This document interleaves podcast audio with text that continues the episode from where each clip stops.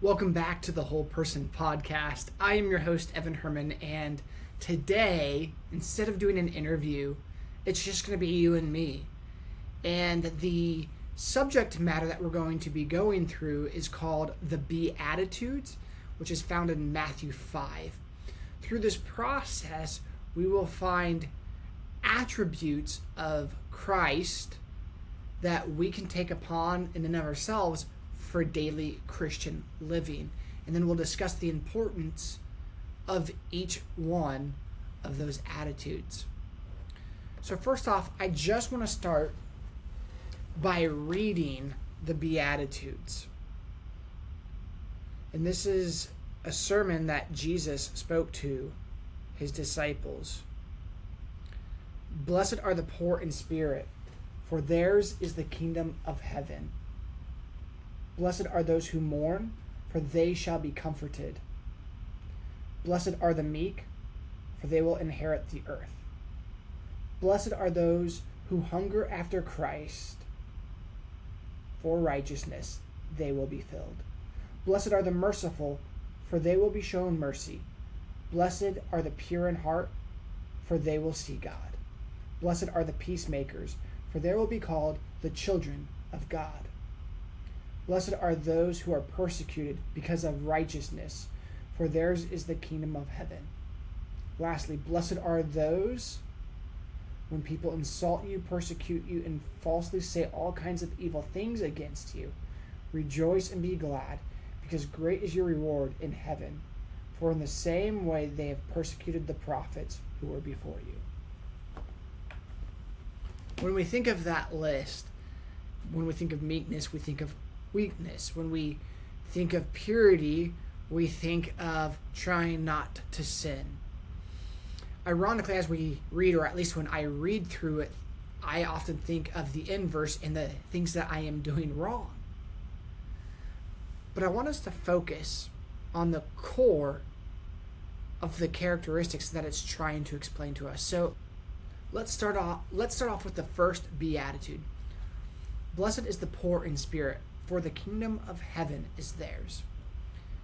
I think through this process, we put our hope, our trust, our anticipation on all these things within the world that we can achieve, get, claim success of, our status.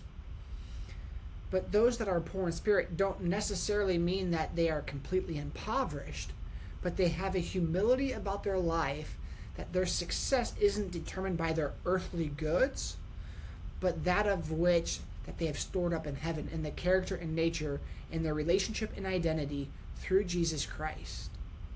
When we take on the characteristic of being poor in spirit, doesn't necessarily mean you have to be impoverished, but when you have a life lived in humility, what it allows us is for our hearts to be open and receptive to the nature of God whether you have great riches or you have little, the poor in spirit is a posture of your heart.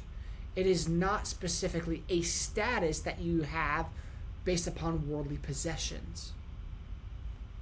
You realize that your treasure, that your possessions is an eternal process. It's not just the here and now, but it's what awaits for the believer to come through that relationship with Jesus Christ when we receive our inheritance of eternal life and salvation. When when you look at the second beatitude it says blessed are those who hunger and thirst for righteousness for they shall be satisfied.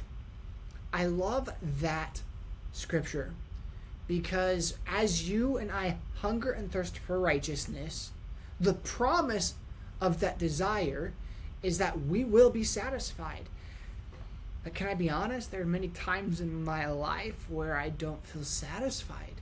So, how is the satisfaction the reward if we desire? And what I realize is I often have the desire in theory, but in application, I lack the discipline.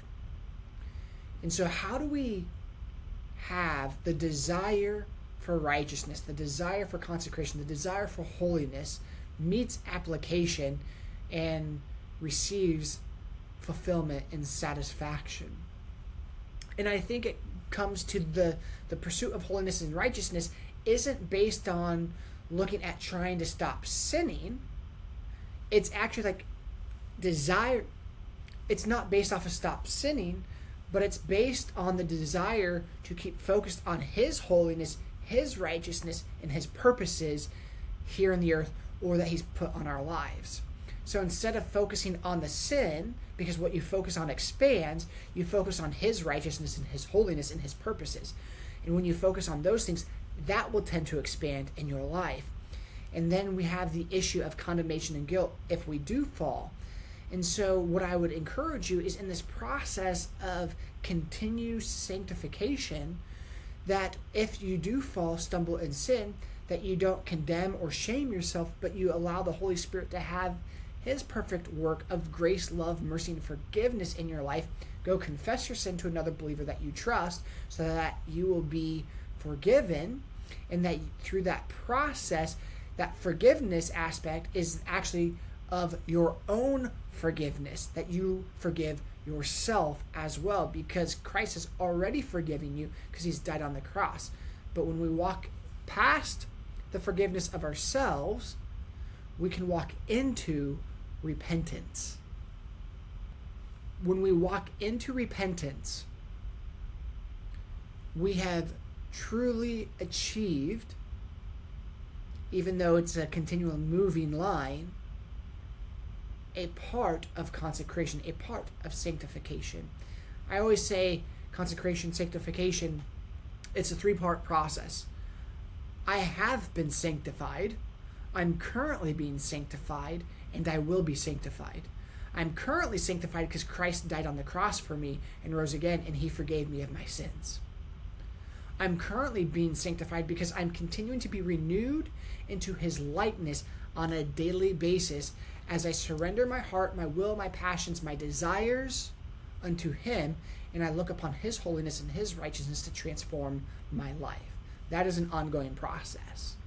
And then the third part of sanctification is that it will happen, which is when this mortal body dies and I step into eternal life at that point I will have walked into the completeness of sanctification because my flesh is gone and my spirit is alive, and I have walked back into a full union with Christ without mortal sin from that point forward. So there's three parts to sanctification past, present, and future.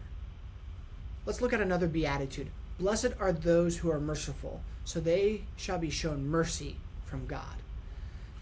When you show mercy to others, you are living out the heart of God because you are loving others the way that He loves you. When you show mercy to others, that is an open door for God to show mercy to you. When you withhold mercy from others, sometimes, depending on the situation, I believe that God might withhold mercy on us because he talks about there's a law of sowing and reaping. And if we sow unjustly, we will receive unjustly. So when he commands us to sow mercy, we will also receive mercy from him. Regarding showing mercy, there's a scripture in Matthew 6 14 through 15 that says, and this is Jesus speaking, if you forgive others of their trespasses, your heavenly Father will forgive you your trespasses. But if you do not forgive others their trespasses, neither will your Father forgive your trespasses. When you forgive someone, you are opening the gateway for God to forgive you. Forgiveness is reciprocal.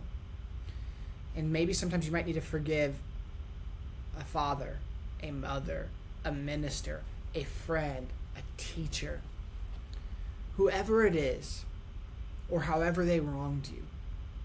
Forgiveness doesn't mean that what they did is okay. But what forgiveness does, it allows you to move past bitterness, anger, and resentment into mercy. And when you allow yourself to have the perspective and the mind shift of mercy, then you actually open the door for you to receive mercy in your own life. Blessed are the pure in heart, for they shall see God. One of the amazing promises from that is that those who are pure in heart, the reward is you will see God. So, how do we have purity of heart? Doesn't mean you don't have sexual sin. Doesn't mean that you don't lie. Doesn't mean that you don't cheat or steal or you just try to live a perfect sinless life. Because the reality is, we all have issues. So, how do we live a pure heart? How do we live a pure life? I think of David in the Bible, and God called him a man after his own heart, but yet David was a murderer, adulterer, then killed the husband of the wife that he had sex with. His heart, when he sinned, was grieved, and he always went to God when he sinned. And through that process of renewing and repentance, his heart was always moldable, always bendable. It never became hardened. Let's look at Saul. Saul, by all accounts, was a better man than David, who did less sin. But what we see in Scripture is that God says he hated Saul, but David he loved.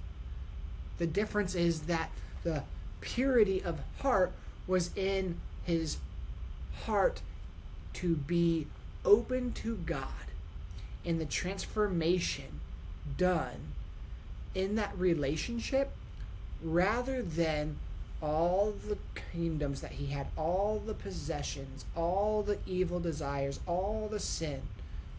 His desire for David was to honor God. Saul's desire wasn't to honor God. So at the end of the day, purity of heart is about this desire to honor God and to move from transgression to transformation, and from that transformation, live through that redemption. Right now, we have a big cultural war going on politically in our country, of the United States, but even globally, we see a lot of communist, socialists, capitalism, Democrat, Republican, all different parties at war with each other. In reality, what is happening is it's not just what we see, but there's a spiritual aspect to conflict. And it is against principalities and powers and rulers of darkness that is waging war against the spirit of holiness and righteousness and the Holy Spirit Himself and God the Father and Jesus the Son there are tons of spiritual things at play going on that we can't see in our environment. Scripture calls you and I as Christians in Matthew 5 10 through 12, it says, Blessed are those. In Matthew 5, it says, Blessed are the peacemakers, for they shall be called sons of God. There is a time in life to stand up and fight for what we need to fight for in terms of freedoms, in terms of on behalf of other people. And there's also a time to allow God to fight your battles. And the difference between knowing when to take action and when not to take action is being led by the Spirit of God. I remember one time in my life, I was working at a hardware store called Ace Hardware and one of the managers was an absolute horn dog. And I had a very attractive customer walk into the store, and I approached her as normal. I say, Hey, how can I help you? What can I help you find today? And she said to me, I'm in a really bad mood and I just need to spend money to make myself feel better. And I said, Well, ma'am, you're not going to spend money to make yourself feel better. It's only temporary. So tell me what's going on and she proceeded to tell me that she found out that her husband had recently cheated on her with her best friend. And so I was talking to her, ministering, praying, and then this horn dog manager came over and I knew what he was going to do. He's going to try to interrupt the conversation so that he could help her because he was attracted to her and then, I don't know, ask for her number or something. And he comes over and he goes, Hey, how can I help you? And I said, It's okay. I got it. And he didn't like that, but he walked away. I continued to minister to her. That ended, and man, he was so mad at me. He threatened to write me up. He was going to get me fired. And this manager's been lying about me to other managers and to our overhead uh, store manager. And I walked home that day and I said, oh, sweetheart, I don't think I'm going to have a job tomorrow. I think I'm going to be written up and fired because of this is the scenario that happened. And he is attacking me. And I think this will be my third strike that he made up to get me fired. So we just prayed and we just asked God to fight my battle. And that, that was the thing is through that process, I just felt like I wasn't supposed to do anything and trust God. And so my wife prayed that God would shake him. I walked back into the store the next day and I don't even clock in yet. And he calls me to the office and I'm thinking, all right, here I go. I'm going to get fired. He goes, Evan, keep in mind, he, he's not a Christian. He goes, Evan, I got to talk to you. And I, okay, what's up? And he goes, So last night I had a dream, and in the dream, God spoke to me. And he said, If I keep messing with you, something bad's going to happen to me. So I'm sorry. He asked me to forgive him. And he was really cool to me for about another month, and then he proceeded to be mean again. But I realized that God fought my battles for me in that scenario, and he asked me not to fight. There are moments of life where he's going to ask you to fight, and there's going to be moments of life that you trust Him to fight on your behalf. And we need to discern those differences. But through it all, regardless of whether we're fighting or we're surrendered in the process of letting God to defend us, we still need to be peacemakers in every area of our life. Even when we're in battle, we're in battle for peace. When we allow God to move on our behalf, when we're not doing anything and trust that He's defending us, we're allowing his work, we're wanting peace to take place. If you have ill relationships with someone, go amend those relationships. One of the best examples of this is we see in 1 Corinthians 11 27 through 32, and I'm going to read it to you. It says, Whoever therefore eats the bread and drinks the cup of the Lord in an unworthy manner will be guilty concerning the body and the blood of the Lord. Let the person examine himself then, and so eat of the bread and drink of the cup. For anyone who eats and drinks without discerning the body eats and drinks of judgment on himself. That is why many of you are weak and ill, and some have died. But if we judge ourselves truly, he would not then be judged in other scriptures it talks about if you have unforgiveness towards another, put the sacraments down, go reconcile with that brother or sister, then come back and then take the sacraments. God has called us to live in peace because when we live in peace, then we can have true, effective communion with Him. Lastly, in the Beatitudes, it says, Blessed are those who are persecuted for righteousness or for my sake, for the kingdom of heaven is theirs. Those who are persecuted because they walk in the way of righteousness and in relationship with the Lord, the inheritance of that persecution is that the kingdom of God is theirs. So it's not just us who receive salvation, get to live in the kingdom of God, but there's an inheritance above that when we are persecuted and we walk in the way of righteousness, that there's even a greater inheritance on top of just salvation. Yes, we receive salvation by accepting Jesus Christ, but the inheritance of the kingdom is moving forward in the idea our reward for righteousness isn't just salvation, but it's the inheritance of the kingdom of God and I don't know theoretically what this looks like because we haven't fully experienced that yet. But I'm wondering if we have more privileges, if we have more access in the kingdom than we would otherwise. Because we all inherit the kingdom of God through salvation in Jesus Christ.